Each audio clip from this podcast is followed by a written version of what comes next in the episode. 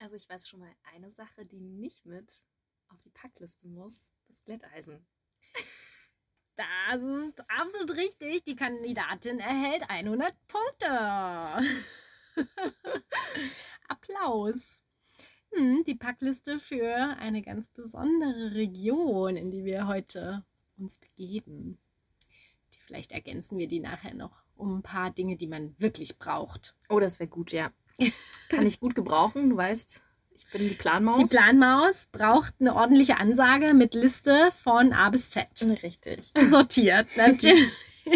Der eine oder die andere hat schon im Titel gesehen. Wir begeben uns heute in eine sehr, sehr, sehr, sehr besondere Region, die Amazonas-Region. Eine andere Welt. Eine Welt, die auch für immer eine geheimnisvolle Welt bleiben wird. Ja, hoffentlich. Also auf der einen Seite hat man immer so ein bisschen dieses romantisierte Bild dieser ganzen Regenwaldregion, weil man mhm. denkt, das ist ja so komplett unberührt. Und wenn man sich aber, in Lima war ich zum Beispiel in einem Museum, wenn man da sich doch sehr intensiv damit beschäftigt, dann merkt man ja so, nee, wir Menschen haben da ja schon auch seit sehr vielen, vielen Jahrhunderten äh, unser ja, un, wie sagt man, Unwesen, Unwesen getrieben. getrieben. Ja. Das auf der einen Seite, aber ich habe jetzt so ein bisschen darauf angespielt, dass wir super viele Arten noch gar nicht entdeckt haben das und auch niemals entdecken werden, weil sie vorher aussterben werden. Oh und Gott, das ja. bedingt sich dann natürlich auch wiederum. Das ja. stimmt. Zum Glück ist es ja eigentlich wirklich so menschenunwirtlich teilweise, dass man da ja. einfach nichts zu suchen hat. Und dass die Völker, die vielleicht dort auch leben, ne, es gibt ja auch noch einige unberührte Völker indigener Abstammung, dass man die eben auch einfach ja in Frieden lässt. Ne? Genau, das habe ich auch gelesen, dass sie zum Teil so isoliert leben, dass man sie nicht erreichen kann und eben auch nicht soll. Ja. Und sie gelten dementsprechend auch als unkontaktierte Völker und leiden eben auch neben der Tierwelt am meisten an, den, an der zunehmenden Abholzung. Und zack sind wir auch ja schon mittendrin in den ganzen Infos rund um unser heutiges wunder wunderschönes ja, Reiseziel. Und ja, ich bin gespannt, was du noch so vielleicht uns zu erzählen hast. Und ja, ich glaube, da gibt es schon ein paar Infos, die irgendwie sehr besonders sind. Ja, ich konnte irgendwie auch gar nicht mehr aufhören zu recherchieren. Das ja. ist ein bisschen, hat ein bisschen überhand genommen. Verständlich. Also als erstes befinden wir uns heute im größten Regenwaldgebiet der Erde mit 6,7 Millionen Quadratkilometern. Kann man sich wieder überhaupt nicht vorstellen. Nope. Aber vielleicht mit der Beschreibung, nämlich wenn das Amazonas-Einzugsgebiet ein eigener Staat wäre, wäre es das siebtgrößte Land der Welt. Das ist halt total heftig und es entspräche etwa der Größe der USA. Wow. Und an sich das Gebiet, das ist Teil von neun verschiedenen Ländern. Bolivien, Brasilien, Kolumbien, Ecuador, Französisch Guyana, Guyana, Peru, Surinam und Venezuela. Hm. Sind schon auch ein paar, ja. Und wenn wir jetzt davon ausgehen, dass es ja das siebtgrößte Land der Erde wäre, leben dort circa 30 Millionen Menschen. Ah. Und davon sind wiederum 2,7 Millionen Menschen, also gar nicht so viele indigene UreinwohnerInnen. Hm, stimmt, nee. Das sind ja nicht mal 10 Prozent. Also so 3,4 EinwohnerInnen pro Kilometer leben sozusagen Ach. dort. Das ist schon wenig, kann man so sagen. Sie leben dort aber auch schon ein ganzes Weilchen, die die dort leben, also nicht erst seit kurzem, denn der älteste archäologische Fund von Menschenhand gemacht ist ein Keramikobjekt, das 12.000 Jahre alt ist. Also ist schon ein ganzes Weilchen, dass es doch eine Region ist, wo man überleben kann. Ja, mit viel, viel Glück. Und ja, vielleicht natürlich einfach auch dem gewissen Wissensschatz. Also einfach. Ja, ja richtig. Das, das, da kommen wir gleich noch dazu mit ein paar anderen Facts. So ist also, es. Wusstest du zum Beispiel, wir haben heute viele Zahlen, wir sind nicht so die Zahlenmäuse, aber ich finde die Zahlen einfach so heftig. Also manches kann man sich besser vorstellen, anderes nicht so. Mhm. Wusstest du, dass 20 Prozent ähm, aller Sauerstoff auf der Erde im südamerikanischen Regenwald produziert wird? 20 Prozent, das ist halt der Wahnsinn. Wow. Also nein, das wie wichtig er im Endeffekt für uns ist, um zu überleben. Dann wiederum ein Viertel der modernen Medikamente haben wichtige Inhaltsstoffe, die aus dem Regenwald kommen. Ja. Da sind wir auch wieder abhängig davon. Das ist also so eine Naturapotheke, ja. Mhm. Vor allem gerade beim Thema Krebs auch, denn 70 Prozent der Pflanzen, die Krebs vorbeugen können, kommen nur im Regenwald vor. Oh, das ist auch eine ganze Menge. Also ohne Regenwald gibt es da auch keine Möglichkeit mehr, dem Ganzen dann dementsprechend vorzubeugen, eben auch nur zu 30 Prozent. Boah. Was wiederum sehr, sehr tragisch ist, auf der anderen Seite, täglich werden in Brasilien nämlich 52 Quadratkilometer Amazonaswald gerodet. Oh, da könnte ich schon wieder ausrasten. Und um sich das auch wieder besser vorstellen zu können, also seit 1950 hat sich die Fläche aller tropischen Regenwälder weltweit schätzungsweise halbiert. Boah, es ist so viel in so wenig Zeit, ne? Mhm. Und früher haben die Wälder circa 7% der gesamten Landfläche der Erde ausgemacht. Heute sind es nur noch 3 bis 4%. Oh Mann. Wir wollen uns ja heute ein bisschen näher mit dem peruanischen Territorium beschäftigen, des Amazonas-Dschungels. Ja. Und der beträgt ungefähr so 60 Prozent. Also auch schon eine ganze Menge. Definitiv, ja. Also es ist ein Riesengebiet und es ist ja auch die größte Region Perus, mhm. Loreto genannt. Und ja, es ist sozusagen wie das größte Bundesland Perus. Dann würde ich sagen, Mia, wir starten mal mit deinen Erlebnissen, deinen Geschichten.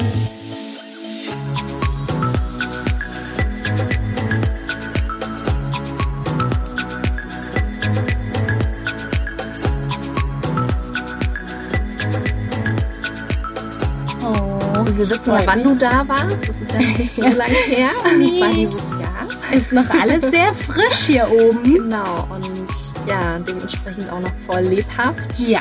Kannst du uns von deinen einmaligen Erlebnissen berichten? Ich bin super gespannt. Wie lange warst du denn insgesamt vor Ort? Das waren insgesamt sieben Tage. Mhm. Würdest du das auch so den Menschen empfehlen, die das vorhaben? Oder länger oder kürzer? Also für mich war es völlig ausreichend, obwohl also natürlich noch ein, zwei, drei Tage länger direkt im Dschungel-Regenwaldgebiet, jetzt außerhalb der Stadt, hätte mir auch gefallen. Mhm. Aber um so einfach das schon mal zu erleben und halt auch einfach wertzuschätzen und aus dem Staunen nicht mehr rauszukommen, mhm. reicht das schon mal erst. Die beste Zeit für den Dschungel kann ja ganz unterschiedlich sein. Ja. Was war denn die Besonderheit bei dir? Mm, also ich war jetzt ja Ende März unterwegs und da ist noch so mittendrin in der Regenzeit im Grunde. Das heißt, der Wasserstand war schon recht hoch und es regnet halt ab und zu, was aber auch aufgrund des Klimawandels nicht mehr so ist, dass es jetzt den ganzen Tag regnet oder sehr, sehr, sehr viel regnet, sondern es hat meistens irgendwie morgens geregnet und am Mittag, aber dazwischen war es relativ trocken.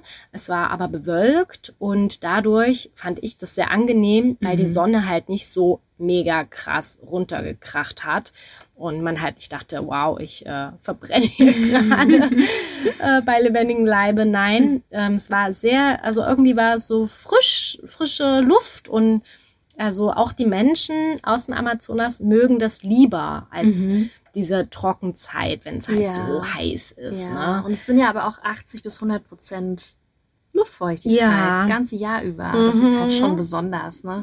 Ja, deshalb Glätteisen goodbye. das wird sowieso nichts. Mhm.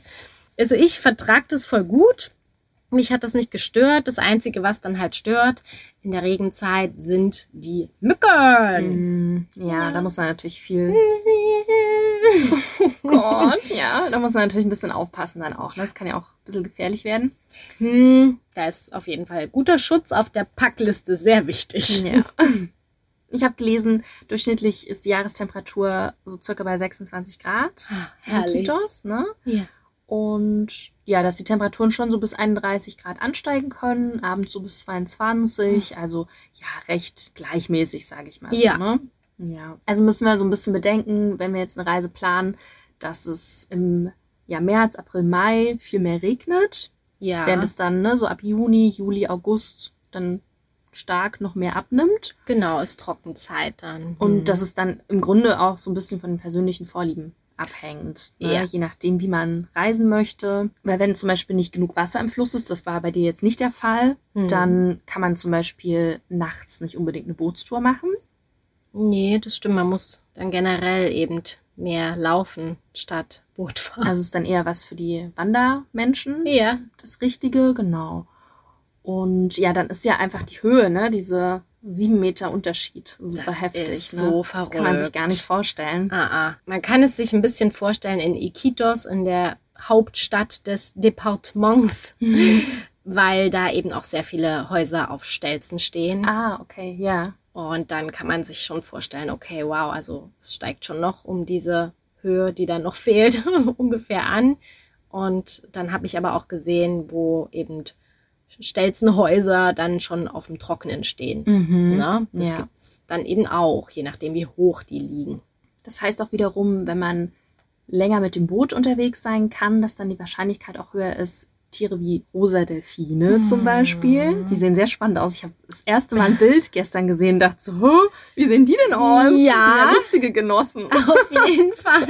Aber auch so riesige Flussotter, N Nachtaffen, Flussschildkröten und ja viele andere Arten kann man da näher betrachten. Mhm. Wow. Mit ein bisschen Glück, ja.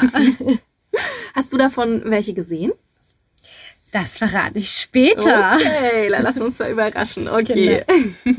Jetzt bin ich natürlich erstmal gespannt, wie kommt man da jetzt überhaupt hin? Du hast ja schon Iquitos erwähnt, das heißt, es ist so ein bisschen der Ausgangspunkt. So ist es. Wie kommt man nach Iquitos? Ja, das ist eben auch das, was mich so fasziniert hat und eben auch einer der Gründe, warum ich unbedingt dahin wollte. Denn Iquitos ist ausschließlich entweder per Boot oder per Flugzeug erreichbar. Per Boot? Per Boot. ja, en bote. oder en avion. Mhm. So, und naja, dann hatte ich mich aufgrund der ja nicht unendlich viel Zeit für das Flugzeug entschieden. Logisch, ja. Und ja, das ist quasi auch so ein bisschen jetzt der Einstieg schon in die ganze Reise, denn ja, es ist einfach so ein Traum wahr geworden, tief in diese Amazonas-Region zu reisen. Denn ich war ja 2012 zwar schon mal in der Regenwaldregion um Puerto Maldonado. Mhm. Das liegt wesentlich südlicher in Peru. Und da war ich am Sandoval Lake. und das hat mich damals schon total geflasht. Ja, und da wollte ich eben einfach nochmal in diese Region reisen. Und dann haben mir letztes Jahr auch noch auf der Reise von Quito nach Lima ganz, ganz viele Menschen vorgeschwärmt, nochmal von allgemein eben dem Regenwald und dem Dschungel. Ja. Und dann habe ich noch ein Buch gelesen, das Peru-Mädchen heißt. Und das spielt in Iquitos. Ja, und dann war irgendwie so mein innerer Herzenswunsch so stark, dass ich da unbedingt hin wollte und konntest nicht mehr widerstehen. Ich, ja. Das stand jetzt auf der Liste. Ich wollte unbedingt jetzt auf dieser Reise nach Iquitos erstmal kommen und dann irgendwie in den Regenwald. Na, wenn man auch so ein Fan von einem Land ist, ich glaube, da möchte man auch hm. alle Facetten kennenlernen und ja. was ich auch ganz viel gelesen habe, aber was du mir natürlich auch erzählt hast, dass äh, Iquitos eine sehr einzigartige Atmosphäre Atmosphäre hat und ganz anders als Lima oder Cusco ist. Komplett. Tausend Prozent. es ist wie ein eigenes Land halt. es ist echt so. Und die sind auch so weit weg von allem. Also weder in Iquitos die Menschen wissen, was irgendwie in Lima oder Cusco passiert. Krass, ja. Und genau andersrum ist es eben auch, was ein bisschen traurig ist, weil in Lima, ne, die ganze ja, Regierungselite, die mhm. interessiert es halt null was eigentlich dort passiert. Ja, und das ist schon Krass. heftig mit anzusehen. Ja. Genau, aber kommen wir auch gleich nochmal ein bisschen genauer drauf. Auf jeden Fall bin ich dann eben per Flugzeug nach Iquitos gekommen und ja, dieser Tag, der eigentlich auch so ein wunderschöner Tag hätte sein sollen. hm, also der fing halt erstmal mit sehr, sehr vielen Tränen an weil ich ja mein geliebtes Cusco verlassen musste. Ja, oh Gott, ich erinnere mich an die Nachricht, die du mir geschrieben hast. Ich sitze hier da und weine ja? und mich spricht hier gerade noch eine Frau an. Ja. Die war süß oh. aus Cusco, die hat mich getröstet am Flughafen, ja.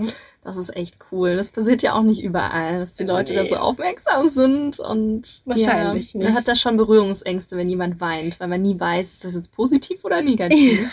ja, und ich konnte einfach nicht. Es lief einfach. Ich konnte einfach nichts tun und. Aber vielleicht hat sie das auch schon öfter dort bemerkt. Ich glaube auch. Also das ist das bestimmt nicht, du bist bestimmt nicht die Einzige, nee, das passiert. In Cusco definitiv nicht. Wenn man diesen Ort verlassen muss, dann ja, ist es schon irgendwie sehr traurig. Aber ich hatte ein bisschen Glück, dass dann im Flugzeug neben mir so ein kleines Kind saß. Und dann habe ich mich halt einfach komplett zusammengerissen, weil man will dann auch nicht die ganze Zeit vor diesem Kind so rumheulen. Witzig, aber okay. Ja. Verrückt. Ja. Habe ich mich. So können äh, ein Kinder wieder erden. Genau, also danke nochmal. ja, und dann kam ich halt am Nachmittag dann in Iquitos an. Und dann war es erstmal komisch, oder? Ja, also schon an sich der Flughafen war super strange. äh, auch, also ich würde auch fast sagen, der kleinste Flughafen der Welt, wenn ich nicht denken würde, dass der auch in Patagonien existieren könnte, was er ja nicht tut, wie wir in der letzten Folge gelernt haben. Es gibt viele kleinste Flughäfen der Welt. Ja. Lassen wir es so stehen. Genau. Aber es gab auch nur ein Gepäckband und es gab auch nicht nochmal so ein Bereich dann nach dem Gepäck. Ach so. Also es war alles eine Halle und es standen auch schon sofort Taxifahrer um mich drumherum oh Gott, ja. am Gepäckband. Das ist immer ein bisschen anstrengend. Ja, und alle haben sich äh, irgendwie über oder unterboten. Und ich habe immer erstmal, nee, nee, danke, danke gesagt. Ja, und habe dann äh, von 25 Soles auf 10 Soles. Oh, wow. Äh, habe ich es dann runtergehandelt und bin mit dem Mototaxi Richtung Das ist die Zentrum. Besonderheit auch, die Mototaxis. Auf jeden Fall. Also Autos sieht man da nicht oft? Alter Schwede. Also ich glaube fast gar nicht. Was heißt denn Mototaxi überhaupt? Vielleicht können sich das der eine oder die andere gar nicht so vorstellen. Das sind halt so dreirädrige, ja. motorisierte Gefährte. Gefährte, die hinten so eine kleine Sitzbank haben und der Fahrer sitzt eigentlich wie auf dem Fahrrad vorne auf so einem Sattel. Ja, geil. Ja. Und fahren die auch richtig schnell, oder? Ja, die können schon 50, denke ich, können die schon fahren aber vor allem verpesten sie halt die Umwelt. Mhm. Na gut, das ist bei Autos ja ähnlich. ja, aber das ist echt nochmal eine noch andere Nummer. Oh mein Gott. Also ich kam eben, ja, erstmal im absoluten Chaos an. Das kann man schon so sagen. Ein Riesenverkehrsirrsinn. In der Smogwelt. Ja, ja, welcome to the Smogwelt. Ganz viel Dreck, die Abgase und ja, halt einfach so diese ganz andere Bauweise auch. Also ich fand es sehr spannend, denn im Reiseführer wurde ich schon ein bisschen darauf vorbereitet und das würde ich gerne auch ganz kurz mal vorlesen. In dem Buch heißt es nämlich, Iquitos ist wie ein großer, brodelnd heißer Kessel voller Dschungelfieber. Die Uhren ticken hier irgendwie anders. Das schwülheiße Klima erschlägt einen fast und laut brummende Mototaxis fahren kreuz und quer an einem vorbei, vorbei um sich dann in die kleinsten Lücken zu quetschen. Iquitos ist laut und wild, ein bisschen dreckig und dennoch charmant. Alte prächtige Herrenhäuser sind die Zeitzeugen des Kautschukbooms Ende des 19. Jahrhunderts. Die Stadt wuchs damals explosionsartig und mit dem Platzen der Kautschukblase einige Jahre später ging es wirtschaftlich dann bergab. Also ich habe mir charmant gemerkt. Ich glaube, ich hätte es mir auch angeschaut. Ja, genau. Also das ist noch so witzig. Sie sagen halt, es wirkt nett durchgeknallt und ein wenig schrullig. Also ja, es ist doch. Es ist schon special. Ja, man will es trotzdem aber sehen, ne? Ist genau. Schon. Genau, und dann sagt es aber auch gleich, der wahre Schatz liegt außerhalb von Iquitos mhm. in den unendlichen Weiden des nordperuanischen Regenwaldes. Oh. Genau, und da bin ich dann eben gelandet. Okay, das heißt, du bist dann von Iquitos yep. zu deiner Unterkunft. Richtig, also der Flughafen ist eben so eine halbe Stunde ungefähr außerhalb und ich bin direkt ins Zentrum von Iquitos dann gefahren, in das Hostel, was ich auch empfehlen kann. Das schreiben wir wieder in die Show Notes. Und es hat halt einfach eine super Lage direkt an diesem Malekon. Das ist wie so eine Promenade und von dort blickt man eben dann schon auf den Fluss und auch auf diese grüne Wand. Krass, ja, okay. No. Und dann hast du vorher recherchiert hm. und bist du da auf eine Unterkunft gekommen, die passend sein könnte. das stand auch in diesem Reiseführer. Ah, das ist ein guter Reiseführer. ja, den kann ich auch einfach nur wirklich von Herzen empfehlen. Der heißt Quer durch Peru und ist eben von Autorinnen geschrieben, die sich so gut auskennen, die wirklich, wirklich kreuz und quer durch Peru gereist sind, mehrfach. Krass, ja. Und da sind so wertvolle Tipps drin. Genau, deshalb war es dann dieses Hostel, das Flying Dog. das Problem war an sich, dass das Hostel zwar super schön war, ich mich jedoch eben einfach erstmal gar nicht wohl gefühlt habe. Und ich war so im Kopf nur, verdammt, wie komme ich hier wieder weg? Oh Gott, das ist natürlich krass, wenn man da nicht so viele Möglichkeiten hat. Mhm. Ja.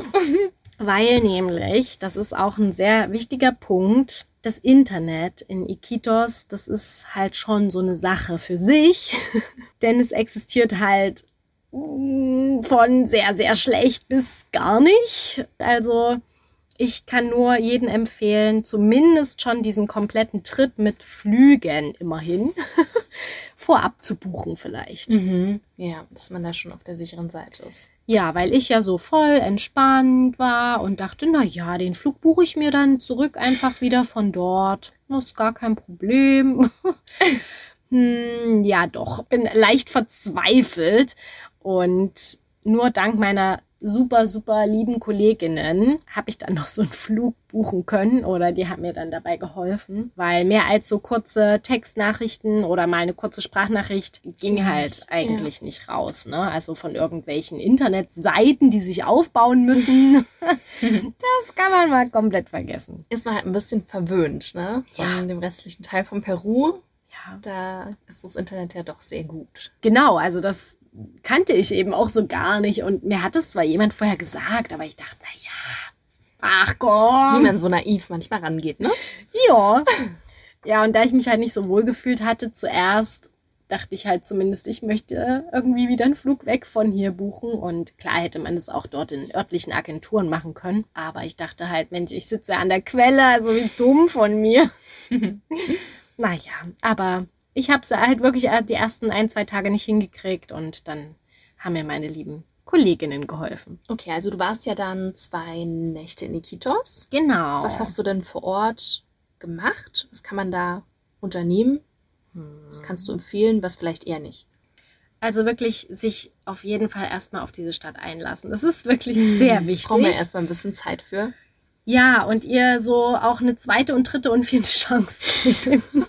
Denn auf den zweiten, dritten, vierten Blick ist es dann doch auch irgendwann charmant und hat es halt wirklich irgendwas Liebenswertes. Also ich bin dann erstmal so ein bisschen am Malekon lang gebummelt an dem ersten Abend. Und wie gesagt, es gibt wunderschöne Häuser, die sind halt teilweise extrem verfallen. Aber auch das, ich weiß nicht, es hat irgendwie was. Und immer dieser Blick auf den Regenwald. Das ist echt überwältigend. Und ja, einfach diese schwüle Hitze abends. Alle sind noch auf der Straße unterwegs und ja, irgendwie ist es eine ganz äh, schöne Atmosphäre. Dann bin ich aber auch rechtzeitig ins Bett und habe dann den nächsten Tag beim Frühstück auch Glück gehabt, dass ich von jemandem aus dem Hostel einen Kontakt bekommen haben, habe von dem Guide Carlos. Mhm. für eine Tour durch Belen. Ah, ja, davon habe ich auch viel gelesen. Mhm. Belen ist auch ein ganz besonderer Stadtteil von Iquitos. Ja, da sollte man definitiv nicht alleine sich irgendwie, ja, mal einen Bummel gönnen, denn das wird wirklich absolut nicht empfohlen. Und ich habe dann auch jemanden getroffen, der dort auch überfallen wurde, so. Von daher dachte ich mir, gut, nee, das Geld investiere ich gerne. Das mache ich mit einem Guide, denn ja, man ist einfach sonst so leichte Beute in diesen kleinen engen Gassen. Da ist ein Gewimmel und ja, also man erfährt ja auch viel mehr noch. Ne? Das kommt auch noch dazu. Der Guide kann dir viel erzählen und ja. es ist ja auch schön, dort dann ein bisschen touristische Unterstützung, sage ich mal, dazulassen, ne? was genau. das Geld jetzt betrifft. Ja, absolut. Na, ne? und ja, das waren umgerechnet so 20 Euro. Und dann sind wir halt erst über den Markt gebummelt und dann noch mit dem Boot durch Belen gefahren. Bei dem Bummel über den Markt hat er mir eben auch ganz viel über das Leben erzählt, von den EinwohnerInnen, denn zum Beispiel sollte dieser Markt schon ganz lange auch ausgelagert werden in eine große, große Halle, die ein bisschen am Stadtrand mhm. liegt. Und ja, das macht einfach niemand. Es zieht einfach niemand mit seinem Stand dorthin, weil die cool. haben alle keinen Bock drauf. Ja, oh, das ist irgendwie schön. Ja. ja. Und selbst der komplette Stadtteil Belen sollte umziehen. Also die mhm. wollten die Menschen umsiedeln in feste Häuser, denn es ist halt so eine schwimmende Barackenstadt. Und die Menschen wollen das aber nicht. Also sie wollen dort nicht weg. Das ist halt super zentral. Das Hostel war tatsächlich auch keine fünf Minuten davon entfernt. Ne? Krass, ne? ja. Aber ja, man sollte es halt einfach als Touri nicht unbedingt alleine machen. War die Tour auf Englisch oder Spanisch? Äh, der war auf Spanisch, haben wir das gemacht. Mhm. Genau. Aber man kann auch auf Englisch eine Tour machen. Sicherlich, ja. Mhm. Ich habe da wirklich nur spontan dann ja. den Carlos dort eben als Kontakt bekommen und da haben wir das auf Spanisch gemacht ja, also ich war halt komplett sprachlos und einfach auch so reizüberflutet, weil auf der einen Seite siehst du halt so diese endlosen Bananenstauden rumliegen, dann die exotischsten Früchte, von denen ich noch nie gehört, gesehen hatte. Also die Existenz. Probiert erst recht nicht. Probiert erst recht nicht. Und dann, ich meine, das schaut man ja super gerne an. Aber auf der anderen Seite war ich auch total schockiert beim Anblick äh, von verschiedenen ja, Lebewesen, kann mhm. man so sagen. Also zum einen gibt es ja diese Zuri-Delikatessen. Die Zuris sind solche Larven und die sind sehr, sehr groß. Die leben in Palmen. Mhm. Und die sind schon echt eklig. Aber ja, für die Menschen dort ist es halt eine Delikatesse. Und ja, ich meine, ich habe die dort bei dem Besuch nicht gegessen, aber später dann tatsächlich doch. Mhm. Und ja, dann sieht man aber auch echt krasse Sachen. Also die essen halt alles. Hast du diese Schildkröten ja, gesehen? Ja. Schildkröten. Das dann ja, also Fische in allen Farben, allen Größen, quer über Mototaxis gespannt. Die waren riesengroß. Ich habe das noch nie gesehen. Mm, ja, und Kaimane, Affen, also da Darf man nicht zu zart beseitet sein. Ja? Sollte man ich wirklich sollte nicht. Die verdunkelte Sonnenbrille aufsetzen, wenn ja. ich mich toll befinde. Ja, und das wird da auch alles direkt am Stand geschlachtet und so. Das ist schon hardcore. Ja, und man hat aber auch so eine Gasse mit so Tabak und spirituellen Heilmitteln okay. und Pflanzen, das ist dann Kräutern. Eher so meine Richtung. Das fand ich auch sehr interessant. Genau, und dann sind wir anschließend halt zum Plaza noch gebummelt. Der ist leider auch sehr, sehr dreckig und ja, einfach irgendwie erschreckend. Man merkt halt, wie vergessen die dort sind. Und das sagen dir auch alle in Iquitos, dass sie die vergessene Region sind. Krass. Genau, ich habe aber auch einen ganz schönen Spruch gehört und zwar meinte jemand zu mir, wir sind wirtschaftlich sehr, sehr arm, aber sehr reich an Natur. Oh. Und das, ja, entschädigt halt, ne? Ja. Ja, dann sind wir zum Boot und haben dann noch eine Stunde so eine Tour gemacht. Ja, durch die ganzen Kanäle und da sieht man natürlich auch sehr, sehr viel Müll, der da so am Ufer treibt, aber nur weil er dort sichtbar ist. Ne? Wir wissen mittlerweile bei uns, äh, wir haben ihn halt nur nicht vor unserer eigenen Haustür. Richtig, ja. Und dort suchen halt auch die Hunde ganz oft dort in dem Müll dann noch nach Futter und ja, irgendwie wird sich das sicherlich irgendwann ändern, aber im Moment ist das alles noch nicht so weit. Und wenn man dann durch dieses Labyrinth fährt mit dem Boot, dann hört man auch überall noch Hunde und Musik kommt äh, an allen möglichen Häusern raus und die Kinder baden da im Wasser alles ist halt wirklich auf super einfachste Weise nur zusammengezimmert, ja, mhm. mit Holz und Wellblech. Aber trotzdem gibt's halt auch irgendwie alle Läden, die man so braucht. Also kleine Tiendas, so Werkstätten, Schulen gibt es, Restaurants, Bars. Und ja, die Leute mögen das halt gerne dort, ja. Und sie zahlen auch keine Miete. Also alle, die in Belen irgendwie sich selber was bauen, ja, die müssen das halt selber machen, aber sie zahlen keine Miete und haben Elektrizität, nur keine Kanalisation. Krass, ja. Ja, das war auf jeden Fall schon super beeindruckend und da wird man auch wieder extrem ja, wach und schätzt dann hier alles nochmal ein bisschen anders. Mm, die Leute habe ich so ein bisschen sehr zurückhaltend empfunden. Also die sind da echt so zu mir als richtig krasse Exotin. Zwar freundlich, aber sehr schüchtern und eher so, also als ob ich halt so die Fremde bin, was ja stimmt. Mhm. Und das ist halt mal so eine andere Perspektive, die yeah. ich ja in der Regel so nicht erlebe. Und das war auch sehr spannend irgendwie mal mhm. zu erleben, dass sie sich erstmal so distanzieren halt. Mhm. Genau. Und dann ging das Abenteuer richtig los. ja. Wie der Szenenwechsel. Oh ja. Also um 180 Grad.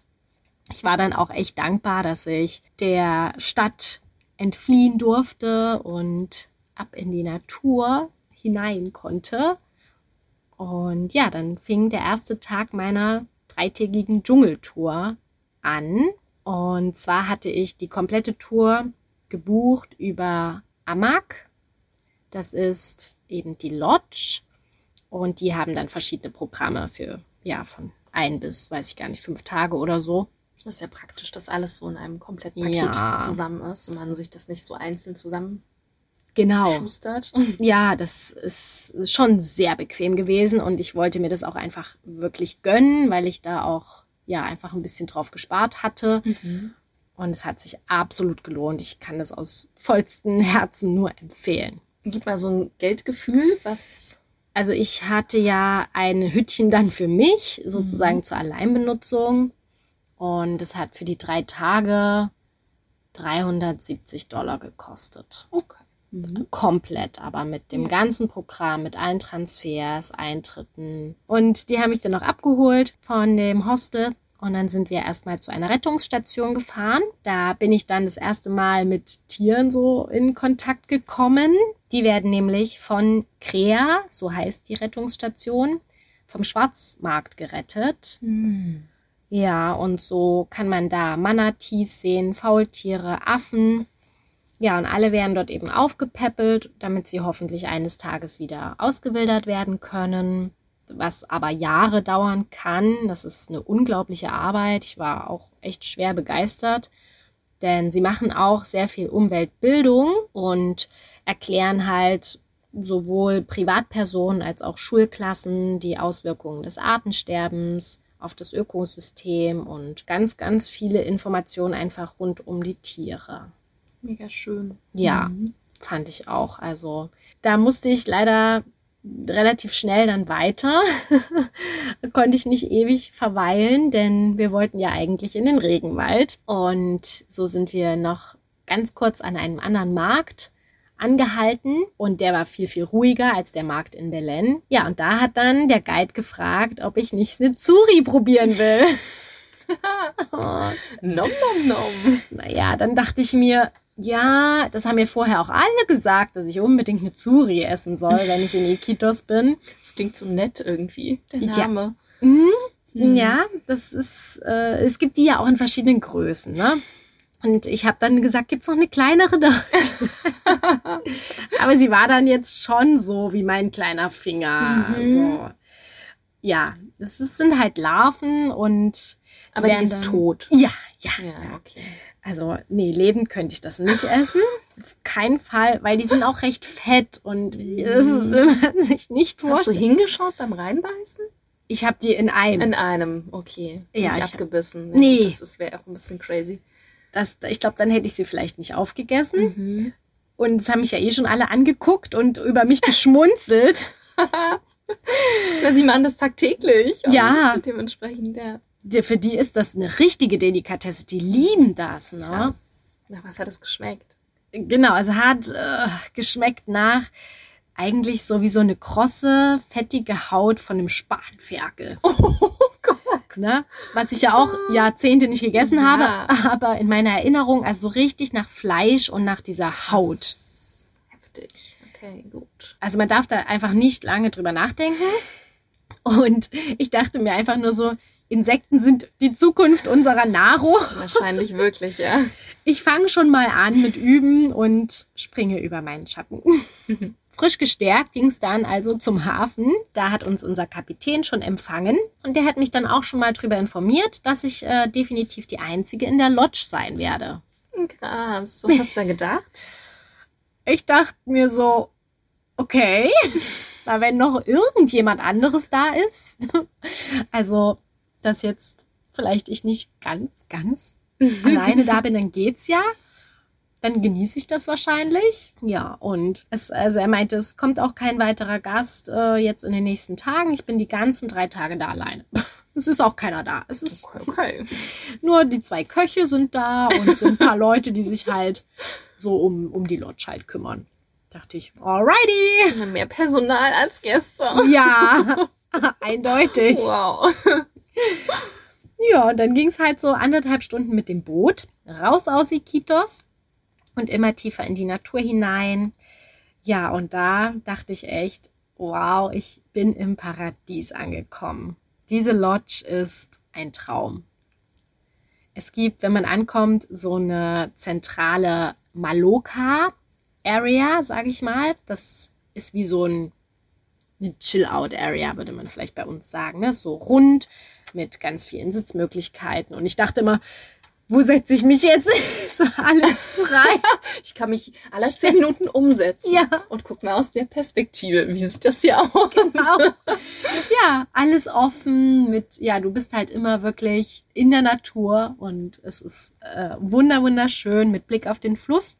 Klingt sehr, sehr, sehr idyllisch. Das ist es, ja. Und dann gab es halt das erste Mittagessen. Dann habe ich gesagt, dass ich halt Fisch esse, aber kein Fleisch. Und dann hat er gesagt, er macht mir zu jeder Mahlzeit Fisch. oh, halt aus dem Amazonas und ich das Sein so. Jahresbedarf auf jeden Fall schon gedeckt. Aber hallo, ja, das war so niedlich, weil die hatten ja auch nur mich zum Kochen. Das war sehr crazy. Ja, und dann ging es auch schon zum ersten Aktivitätenpunkt mit meinem Guide, mit Mamerto. Und zwar wollten, sollten, konnten wir Piranhas angeln. Meine Erwartungen gingen gegen null. Ich habe noch nie geangelt. Hast du schon mal geangelt? Nee, nee, also Fische fangen in der Badewanne. Ja, das zählt auch. Ja. Genau, also so ähnlich ist es bei mir genauso gewesen. Und deshalb gar keine Erwartungen. Aber zack, habe ich drei Fische gefangen das waren Piranhas und auch Morados. Das sind eine ähnliche Fischart. Und als Köder für Piranhas dienen natürlich so kleine rote Fleischbatzen. Ah, okay, krass. Da gehen die richtig steil. Ja. Du hängst es da rein und das geht so schnell, dass die anbeißen. Also, das war krass. Ja, und Mamerto hat auch drei Fische geangelt. Von daher war Gleichstand, ne? Ja, und auf dem Rückweg haben wir dann tatsächlich die ersten kleinen rosa Flussdelfine gesehen. Oh mein Gott. Mhm. Ja, sind nicht aus dem Wasser gesprungen, aber man konnte so an der Oberfläche die so an sehen. der Oberfläche ja. konnte man sie so sehen und ja, wie sie da durch den Fluss sich treiben lassen haben und ach, es war irgendwie chillen da ihre Base. Mega schön und immer mal so ein paar Blubberblasen sind hochgekommen. Und dann hat der Guide sie auch noch wie gerufen. Und dann, Krass. Ja, durch so Pfeifen. Ah, verrückt. Das war voll abgefahren und ich saß da einfach in dem Boot und hab das so aufgesogen. Das war echt irre. Nur die Naturgeräusche, immer mal irgendwas von den Delfinen, was sie da Wasser rausgeprustet haben ist so schön, das so zu hören, weil das ja nochmal so zeigt, man sagt das so oft, Menschen leben im Einklang mit der Natur, aber ich glaube, dort leben sie es halt so richtig, richtig. Also hm, absolut. Der Wahnsinn, ne? Das und dieser ja. unendliche Wissensschatz. Also was Mamerto alles weiß über Musst die Natur. auch, ne? Im Endeffekt, um dort auch überleben zu können ja. auf der anderen Seite. Ne? Richtig, genau. Ja. Und es hat mich so fasziniert und war echt ein ganz besonderer Moment irgendwie. Und auch dieser erste distanzierte Eindruck, den ich so von ihm hatte, Er war halt auch sehr zurückhaltend. Mhm. Aber durch unsere Angelaktion und diese Gespräche. Hast du den Respekt ja, geangelt. genau. Da hat er dann, irgendwie sind wir dann so aufgetaut und ja, das war irgendwie dann auch ganz, ganz angenehm. Ja, und abends gab es dann wirklich nur noch ähm, das Abendessen. Ne? Die Sonne geht ja auch recht schnell unter. Und dann haben wir nur noch einen kleinen Verdauungsspaziergang gemacht, so einen kleinen Nachtwalk wo ich dann ja schon größere Vogelspinnen gesehen habe. Hm. Aha. Ein paar Frösche und Kröten und sehr verrückte Pilze. Also, die sahen richtig verrückt aus. Ja, und dann ist der erste Abend da auch schon vorbei gewesen. Und dann lagst du dann in deiner wundervollen Lodge, ja. hast die Augen zugemacht und was hörst du dann? Da habe ich eine kleine Audio aufgenommen, weil ich das uh. auch unbedingt irgendwie festhalten wollte. Ja, die bauen wir hier jetzt einfach mal mit ein.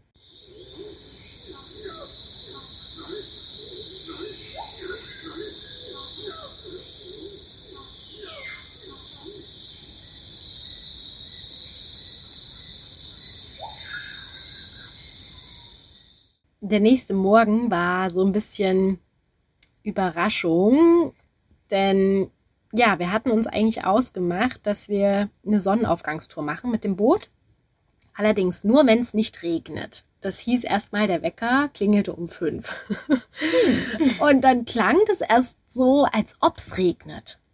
Und sie meinten aber, es sollte, also nur wenn es richtig, richtig, richtig regnet, dann mhm. machen wir es nicht. Wenn es so ein bisschen nur sage ich mal, Luftfeuchte 100 Prozent ist, dann machen wir das. Ne?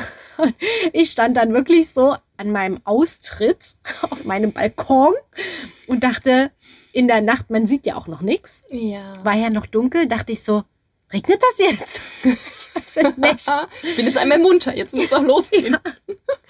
Und dann hat es aber wirklich nicht so sehr geregnet. Da dachte ich, okay, ich mache mich jetzt fertig. Und ja, das hat sich auch gelohnt. Also wir haben dann diese Sonnenaufgangstour mit dem Boot gemacht.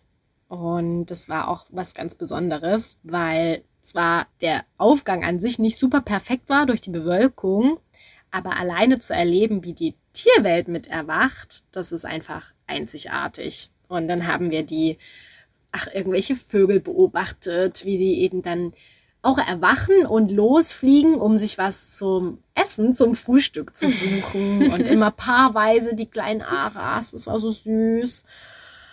Oh, ja, und dann habe ich wieder mit Mamerto ein bisschen gequatscht. Ich, ich war so fasziniert, weil er jeden Vogel kannte, jeden Fisch, ja, einfach alles. Krass, ja. Und nach einem stärkenden Frühstück, was nicht aus Zuris bestand, ging es dann zur Isla de los Monos auf die Affeninsel. Das ist auch ein Rescue Center und da hatte ich eine Führung mit einer Freiwilligen aus Dänemark. Ja, und irgendwie war das super strange, weil die Affen leben dort an sich frei. Mhm. Nicht in irgendwelchen Käfigen, außer ein paar, die irgendwas Böses gemacht haben, gebissen oh, haben oder so. Also im Affengefängnis. Ja. Die haben dann so große Gehege, aber die Mehrheit lebt frei. Und ich war ja jetzt schon irgendwie erstmal zurückhaltend. Ich bin nicht jemand, der dann total auf die Tiere gleich abgeht. Aber die kamen dann echt so zu mir und wollten dann, dass ich mit denen spiele und kuschle. Und das war schon ein voll irres Gefühl irgendwie, weil die sind so flauschig mhm. gewesen. Oh Gott, und wie die einen so angeschaut haben. Ich glaube, dass dieser Ort absolut einzigartig ist. Ich wüsste nicht, wo man das vielleicht noch machen kann. Gibt es vielleicht auch irgendwo in Asien oder so noch, aber ja, das war für mich war das so extrem krass, weil so nah an den Tieren mhm. dran zu mhm. sein, war der Hammer. Jetzt sind wir ungefähr beim Mittag angekommen, richtig? Ja, Mittagessen wieder sehr wichtig. Mit zwei Köchen. Oh ja, oh Gott, das war mir so unangenehm. Und dann ging es nochmal los zum Besuch einer indigenen Kommune, den Jaguars. Ja, und danach habe ich mich auf jeden Fall so klein mit Hut gefühlt. Also wie sie da leben. Es ist unvorstellbar für uns. Einfach ich in voller Montur mit Mückenschutz, Sonnenschutz. ja, komplett einfach eingekleidet. Und Crazy German. Ja, auf jeden. Und naja, dann siehst du halt, ne, die haben nur so ganz knappe Bekleidung und keine Schuhe. Riesenrespekt, aber mein Guide meinte schon, natürlich passiert auch immer mal was, weil es gibt ja auch Schlangen und es gibt mhm. einfach auch giftige Tiere, sodass äh, ja, die schon eine große Naturapotheke im Schrank haben. Und wenn es gravierend ist, müssen sie auch nach Iquitos. Aber wahrscheinlich, ja, vom Verhältnis her passiert es dann doch relativ selten. Toi, toi, toi.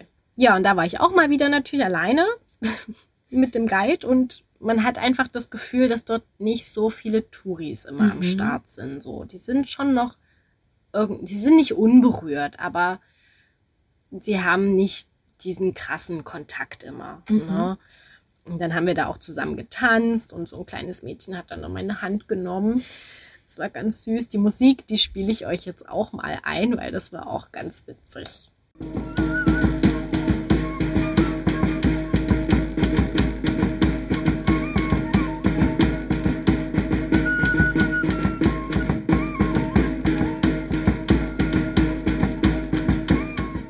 Anschließend haben mich dann noch die Ältesten des Dorfes eingeladen, mal in so einem XXXL Blasrohr einen Pfeil zu schießen an einen Holzpfahl.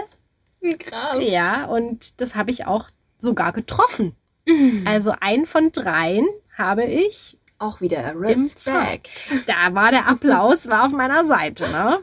Das war echt, das war sehr besonders dort. Vor allem auch so alleine da zu sein, war schon nochmal crazy.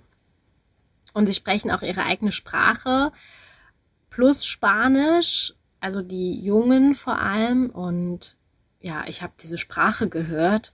Die haben mich ja auch in dieser Sprache begrüßt und ja, ciao. Also es mhm. klingt so schön, aber man versteht, es hat mit Spanisch halt gar nichts zu tun, ne? Logischerweise. Ja. Und dann bin ich nach diesem Tag voller beeindruckender Abenteuer irgendwie zur Ruhe gekommen, habe dann mit den Köchen, die waren ja auch super lieb, wir haben dann noch ein Pisco Amazonico getrunken. Ja, ein ganz besondere Tropfen. Ja, mit der Camu Camu Frucht. Und dann ist schon der letzte Tag angebrochen. Ja, es verging ultra schnell irgendwie. Last Day in Paradise und ja, da stand aber auch noch was Cooles auf dem Plan, und zwar die Wanderung zum Primärregenwald. Also zumindest bis zur Grenze. Mhm. Denn sie achten auch darauf, dass dann niemand weitergeht. Mhm. Ja, und das war auch nochmal wie so eine Unterrichtseinheit im interessantesten Fach der Welt, der Natur. Ja, und dann habe ich so ein paar interessante Pflanzen, die habe ich auch aufgeschrieben. Es gibt zum Beispiel den Katawa-Baum, der hat so Stacheln. Die sind richtig, richtig groß. Und das Harz ist total giftig, extrem giftig. Und depressive Menschen haben das wirklich teilweise genutzt, um sich das Leben damit zu nehmen. Oh, ja. Krass. Also, das ist halt, ne, immer, wenn, wenn die Menschen das wissen, nutzen sie es so oder so. Mhm. An mhm. sich ist das Holz total genial, um Boote zu bauen. Das ist ganz, ganz hart und fest. Aber das Harz ist halt sehr, sehr gefährlich. Ja, dann habe ich die unglaublich beste Frucht der Welt gegessen. Ich stelle sie sogar über Mango und Papaya. Das muss was heißen. Du hm. kennst mich. Oh ja. Und zwar heißt diese Frucht Charichuelo.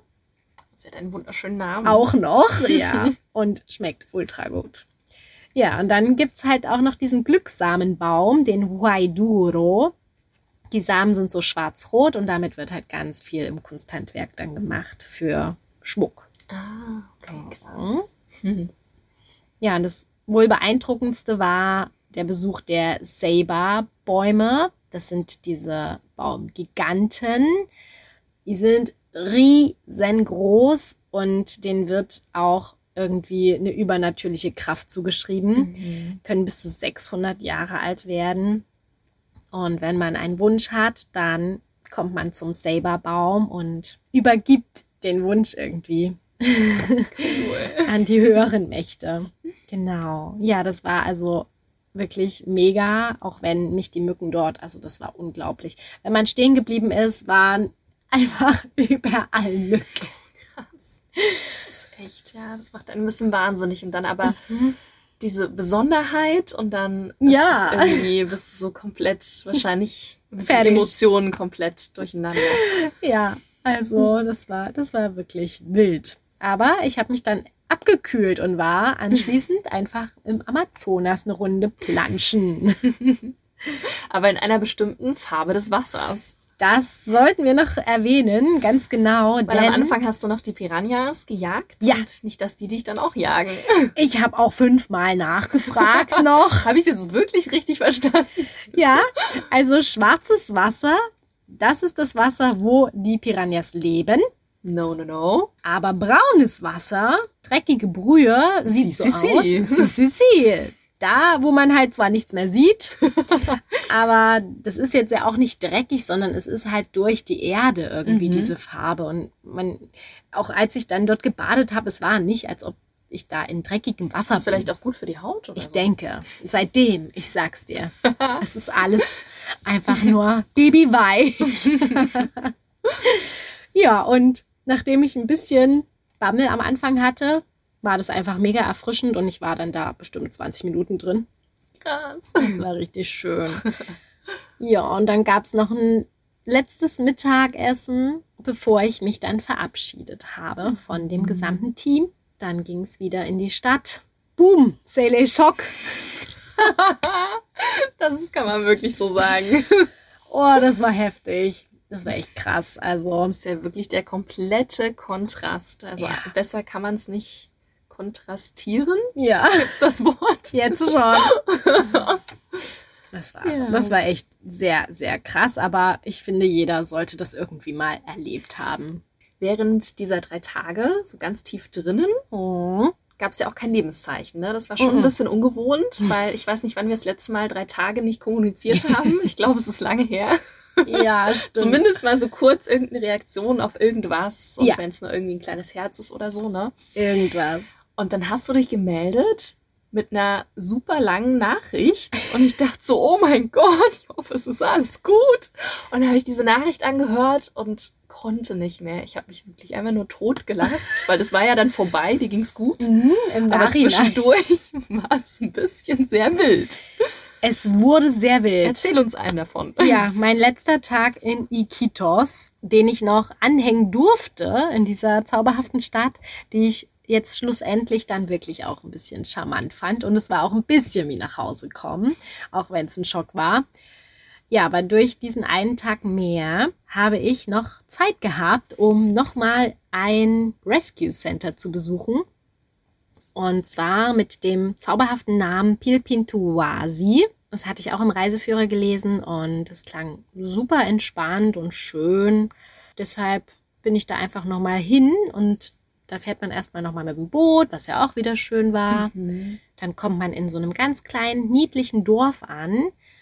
Und von dort läuft man nochmal so zehn Minuten, ein bisschen außerhalb. In diesem Dorf grüßen auch alle. Also das war so, so schön. Ja, und irgendwann kommt man dann schon nach Pilpintuasi und da wurde ich begrüßt von einem Affen, unter anderem, der mich da schon hinter seinem Maschendraht angegrinst hatte und um meine Aufmerksamkeit buhlte. ja, aber es hat gar nicht lange gedauert, dann kam schon Tim und Tim ist ein deutscher Freiwilliger, der schon über ein Jahr jetzt dort arbeitet. Und ich hatte das große Glück, mit ihm eine Stunde die Führung auf Deutsch zu haben. Hätte ich einfach im Leben mir nicht erträumen lassen. Mal wieder seit langem Deutsch gehört? Ja. Also, what? ja, das war sehr, sehr cool. Also da war ich äh, echt happy drüber. Und er meinte aber auch gleich am Anfang, ich soll den Affen mit dem wundervollen Namen Ken nicht so sehr Beachtung schenken, weil er ist ein mhm. Teenie und er hat halt. ein Teenie. Ja, oh Gott.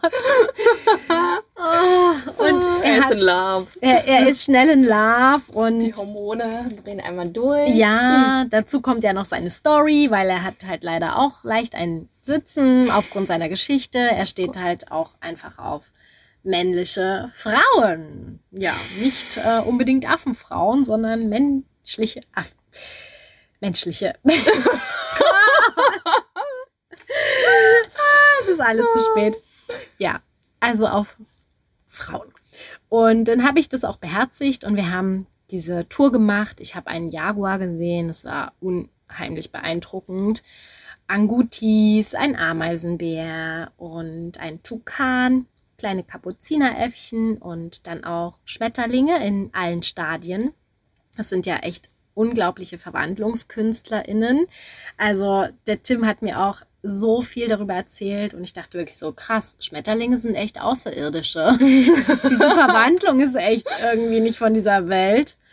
Und ja, das war also super schön und ich war total ach, einfach so noch komplett beflügelt auch von dieser Tour und habe am Ende noch so einen Andenkenbeutel gekauft für meine liebe Kollegin. Ja, und dann wollte ich halt wieder so Richtung Ausgang gehen. Und das sind so, weiß nicht, 300, 400 Meter. Läuft man wie durch so einen Tunnel. Und drumrum ist halt dieser Maschendraht. Mhm. Genau. Also eigentlich, als wärst du eingesperrt. Ja. Ja. Man läuft die ganze Zeit, auch während der Tour, halt in diesem Tunnel und drumrum sind die Tiere. Natürlich in der Jaguar, ne? der hat dann schon Mhm. ein Riesengehege und lebt da noch, also seinen Lebensabend. Dann bin ich halt wieder zum Ausgang gelaufen, voll entspannt und auf einmal höre ich aber was und drehe mich um und sehe, dass auf dem Tunnel obendrauf Ken angerannt kommt. Und ich dachte noch so, ach, ist ja niedlich. Sag dir doch mal Tschüss, der kleine Ja. Mensch. Schön. Und dachte, ja, das ist ja irgendwo zu.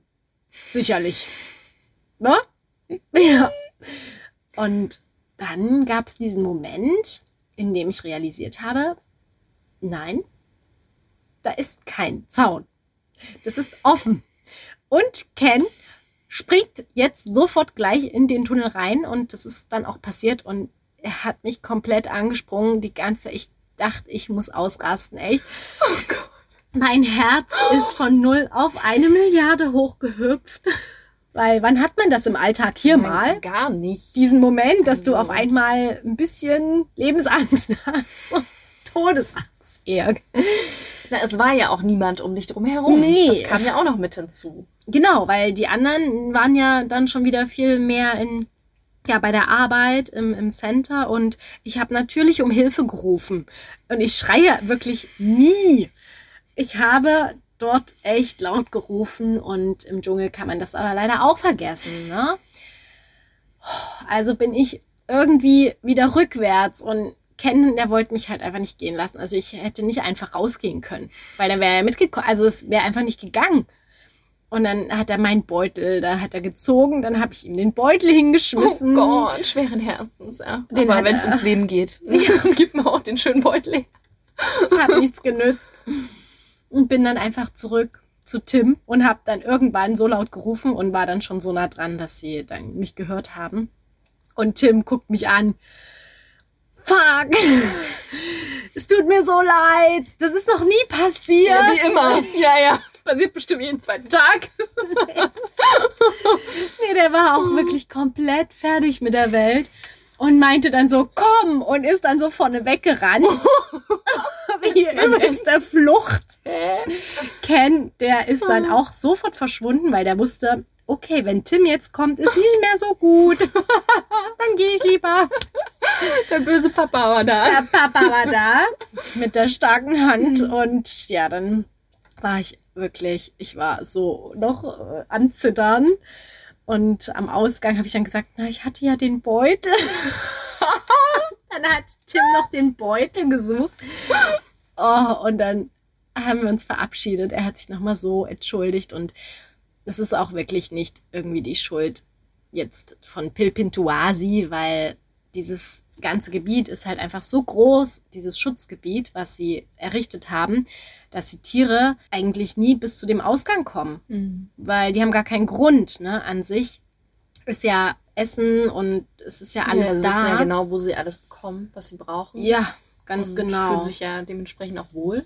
Richtig. Und natürlich gibt es einige Gehege, aber manche Tiere sind halt auch so frei, wie auf der Affeninsel ja im Grunde auch, mhm. dass sie eigentlich äh, überall hin können, aber werden halt gepflegt und versorgt und dann irgendwann ja auch wieder hoffentlich ausgewildert. Also ja, aber Chilis brechen halt gerne auch mal aus. Ne? mhm. Das ist perfekt auf den Punkt gebracht. Oh, es war unheimlich abenteuerlich. Ich dachte, okay, jetzt bin ich auf jeden Fall reif für die Küste zum Entspannen. Aufregender muss es nicht werden. Aber die große Frage, wie geht's dem Beutel? Dem Beutel, dem geht's gut. Ich habe den dann auch so dreckig gelassen und habe den meiner Kollegin geschenkt und dachte so, das ist das Andenken. Das ist Ken. Andenken. Du kannst entscheiden, ob du den wäschst oder nicht. Dann hatte Tim sogar Feierabend und auf dem Linienboot haben wir uns dann wieder nochmal getroffen und sind zurück nach Iquitos gefahren, haben uns ein bisschen unterhalten und bin ich ein bisschen runtergekommen und habe dann, als ich dir die Sprachnachricht ja, aufgenommen habe, saß du mit einem Drink da. Da habe ich mir so eine Sangria aus dem Amazonas gegönnt und habe das nochmal sacken lassen. Das ganze Abenteuer Amazonas. Ja, krass. Was für eine wilde Zeit. Ne? Äh, unvergesslich. Puh. Mhm. Also ich war voll dabei. Sehr schön. Ja, währenddessen und jetzt hier auch nochmal.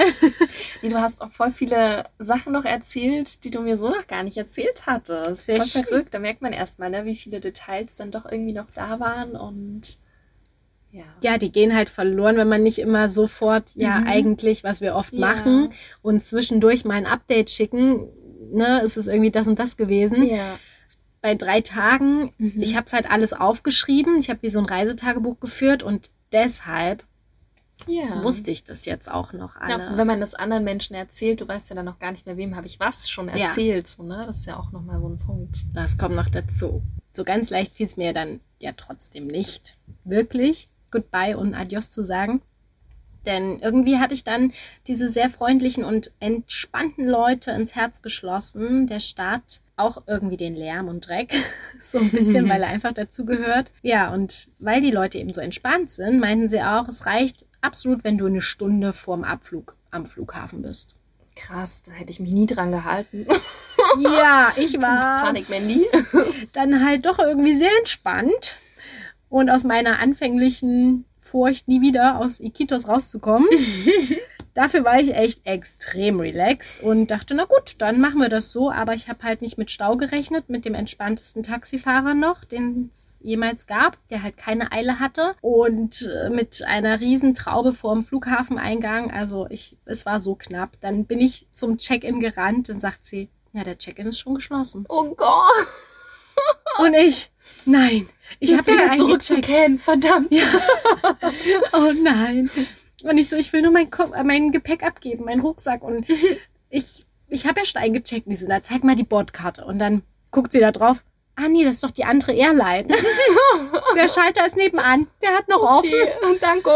Oh, weil es gibt irgendwie Star Peru und Sky Peru. Okay. auch dieselbe Farbe und ich so, ja Leute, also das hättet ihr anders lösen können. Ja, da war ich richtig erschrocken, aber alles gut, Ende gut, alles gut. Ich hatte einen extrem geilen Platz direkt am Fenster und konnte diese Amazonas-Region von oben sehen beim Abflug. Oh es mein Gott. so irre. Alle klebten am Fenster.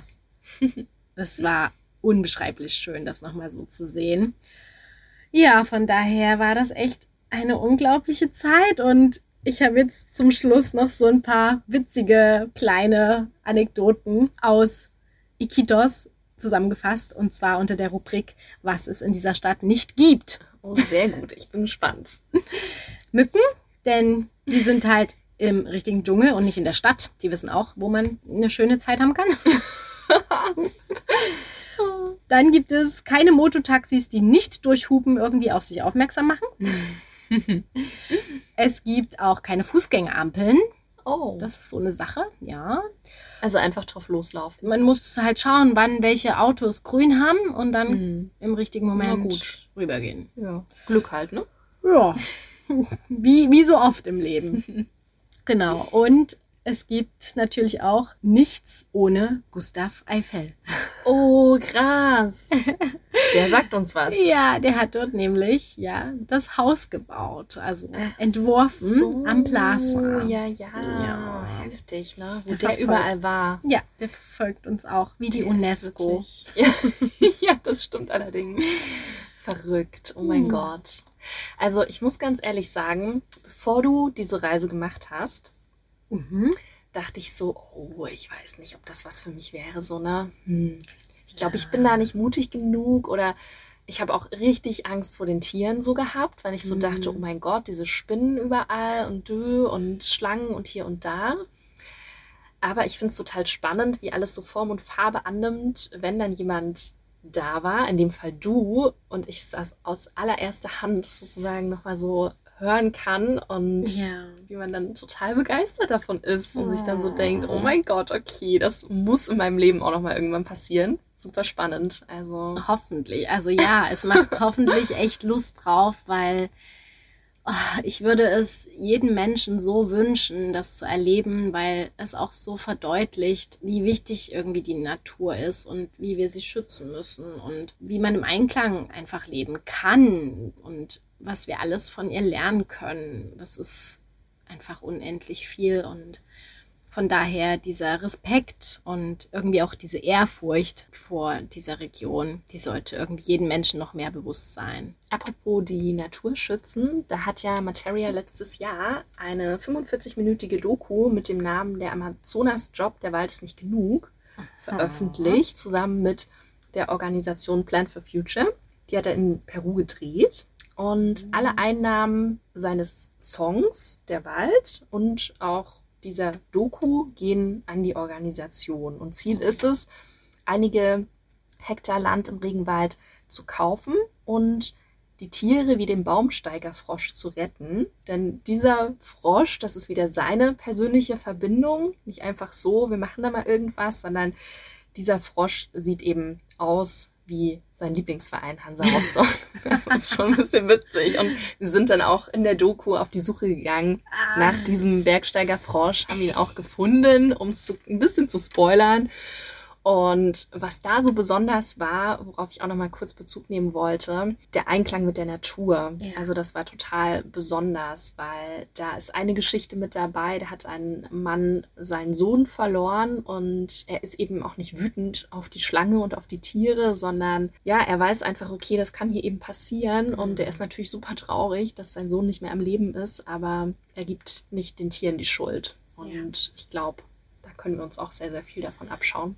Also wer sich dazu berufen fühlt, hm. die Natur noch ein bisschen mehr zu schützen, kann sich auch die Organisation mal ein bisschen hier anschauen. Das werde ich tun. Ich werde mir jetzt zuerst noch mal die, diesen Film anschauen. Ja, unbedingt. Ja. Ich glaube, da fühlst du dich auch noch mal richtig rein. Mhm. Also er hat es nicht mit so einer Lodge gemacht, das kann ich schon mal verraten. Ah ja, es gibt auch wildere Sachen. In meinem Hostel hat auch jemand einfach fünf Tage mit einem Guide alleine durch den, den Dschungel durchquert, so nach ja, dem also Motto. Also es sind manchmal so ein paar Aktionen, wo man sich so denkt, hm, ob man das jetzt so machen muss, ist halt so die Frage, ne? Ja. Aber ja, in der Doku macht sich das natürlich auch sehr schön wow. zuzuschauen.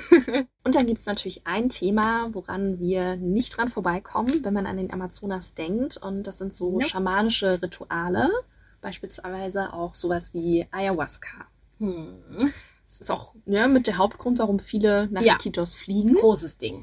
Und wer davon jetzt noch nie etwas gehört hat, das ist eben ein starkes psychedelisches Gebräu aus den lokalen Pflanzen. Über die haben wir jetzt auch schon ein bisschen ja. gesprochen gehabt. Genau, ist eine, eine besondere Pflanze. Genau. Ich glaube, eine Wurzel. Genau, die Schamanen, die wenden ihre Pflanzen eben als Heilmethoden seit über tausenden von Jahren an. Und in den letzten Jahren hat es immer mehr weltweit an Popularität gewonnen und viele Menschen ja, haben eben nach der Einnahme dieses Arzneimittels, kann man auch so sagen, von lebensverändernden Erfahrungen berichtet. Und andere hatten aber auch dramatische Visionen und Halluzinationen. Mhm. Also man sollte sich das sehr genau überlegen und auch nochmal ja, vielleicht mit Experten, Expertinnen sprechen, ob man das ausprobieren möchte. Und vor allem, ja, was man immer wieder hört, dass man wirklich das nur mit Menschen machen soll, denen man tatsächlich wirklich auch vertraut Ja. und die sich damit richtig, richtig gut auskennen. Also beispielsweise nicht auf dem Berlin-Markt, dort kann man das ja auch kaufen. Ja, nee. Einfach kaufen, selber ausprobieren und mal gucken, was dann passiert. Vergiss Das ja. kann richtig doll schief gehen. Ja. Ja, also da nochmal eine kleine Warnung raus. Mhm. Absolut. Und im Grunde soll man auch vorher eine gewisse Diät machen. Mhm. Das auf jeden Fall, genau. ja. Wird dann alles. Und eben wirklich was- unter Beobachtung, dass dann Ja. jemand auch wirklich dir helfen kann, falls da irgendwas richtig, schief Richtig, geht. richtig. Ja. Und also wenn das was Seriöses ist, dann kriegt man da auch wirklich ganz viel vorher schon an die Hand, wie, Mhm. man, wie man sich darauf vorbereitet und so. Das ist jetzt nicht mal eine Sache, die man hier mal easy peasy zwischendurch irgendwie macht. Nee, vor allem darf man auch natürlich nie vergessen, die Schamanen dort vor Ort, die machen das seit Jahrhunderten, Ja. haben das so weitergegeben, kennen sich wirklich zu 1000 Prozent damit aus. Ja. Und wir als ja, Europäer, Europäerinnen sind da nicht so erprobt und unser Körper kennt das auch einfach gar nicht. Ne? Also die haben ja auch schon andere Pflanzen dann vor Ort auch probiert und der Körper ist da viel mehr auch drauf eingestellt. Das Ne? stimmt. Also das macht natürlich auch einen Riesenunterschied. Das darf man, glaube ich, auch nicht unterschätzen. Ja. Genau, aber wir wollten es zumindest einmal kurz mit erwähnt haben. Und ja, ich glaube, man könnte noch stundenlang Hm. weiter erzählen, aber irgendwann müssen wir ein Ende finden Ja. und freuen uns dementsprechend dann einfach jetzt mal schon auf die nächste Folge. Da Ja. wird es auch sehr, sehr aufregend. Gehen wir wieder in eine ganz, ganz andere Region. Aber auch- ab in die Wüste. Ja, was ganz Extremes irgendwie. Ja, ja, auch wieder ein Lebensraum, wo man eigentlich nicht Ja. so gut leben kann. Voll. Damit haben wir es irgendwie. unser Motto. Ja. Ich Es wird die Atacama-Wüste sein, um es Ich mal ein bisschen so anzuteasern. Genau. Ja, Okay. Da quetsche ich Also, dich dann wieder aus. Genau. Bis dahin, ja, bewertet uns gerne. Wir freuen uns drauf und schreibt uns, falls ihr ja, Erfahrungen gesammelt habt und ja, irgendwie Empfehlungen vielleicht auch habt oder so. Das Und wäre mega. Dann hören wir uns ganz bald Ja, habt eine gute Zeit bis dahin. und passt auf euch auf. Cuídense.